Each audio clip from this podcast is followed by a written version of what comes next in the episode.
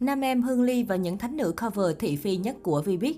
Trong Vbiz có nhiều giọng ca đẹp nổi lên nhờ các bản nhạc cover. Những cái tên quen thuộc như Hương Ly, Giáng My, Thương Võ và gần đây nhất chính là Nam Em, nhanh chóng được khán giả đặt cho biệt danh thánh nữ cover. Tuy nhiên đi kèm sự nổi tiếng cũng là muôn vàng thị phi bổ vây quanh những người đẹp này. Nam Em, có thể thấy chuyện ca hát của người đẹp Nam Em thời gian vừa qua đã là chủ đề nhận được nhiều sự quan tâm của công chúng.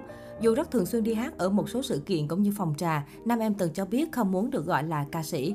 Trái với rất nhiều trường hợp người đẹp đi hát khác, Nam Em lại nhận được sự cổ vũ nồng nhiệt bởi giọng hát có âm sắc đẹp, kỹ thuật thanh nhạc ổn định, tạo cảm giác dễ chịu cho người nghe.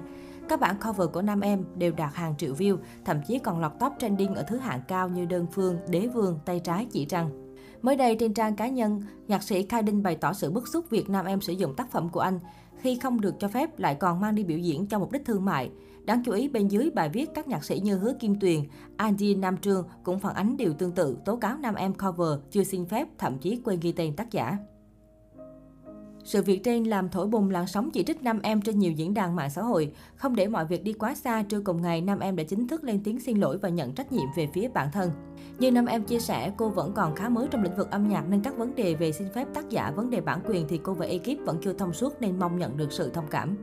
Hương Ly Giữa năm 2019, thị trường nhạc Việt bỗng xuất hiện một cô nàng có cái tên Hương Ly với hàng loạt bản cover đạt hàng chục triệu view và nhanh chóng gây sốt trên mạng xã hội. Hương Ly ở thời điểm đó còn được cộng đồng mạng yêu thích và đặt cho nghệ danh thánh nữ cover bởi cô cứ thể hiện ca khúc nào thì clip đó đều đạt view khủng và thậm chí còn vượt cả lượt xem của phiên bản gốc. Không lâu sau, Hương Ly đã nhận được nút vàng YouTube trong sự ngỡ ngàng của người hâm mộ. Nhưng tên tuổi của cô được nhiều người biết đến chưa lâu đã dính hàng loạt phốt liên quan đến các nghệ sĩ cho đến cộng đồng mạng. Cụ thể, đại diện Khắc Việt tố Hương Ly sử dụng ca khúc trái phép, Khắc Việt bỏ qua và chỉ đưa ra lời cảnh cáo. Sau đó là màn cãi khá đau đầu giữa quản lý Hương Ly và quản lý Đức Phúc trên mạng xã hội. Lùm xùm nổ ra xuất phát từ việc quản lý Đức Phúc không đồng ý để Hương Ly cover hết thương cạn nhớ. Cũng vì những lùm xùm đó mà Hương Ly lại trở thành cái gai không làm vừa lòng số đông khán giả. Cái tên thánh cover mà các fan dành cho cô cũng được ít nhiều người nhắc đến hơn, mà thay vào đó khi nhắc tới cụm từ nữ hoàng dính phốt thì Hương Ly lại là người mà khán giả nhớ tới.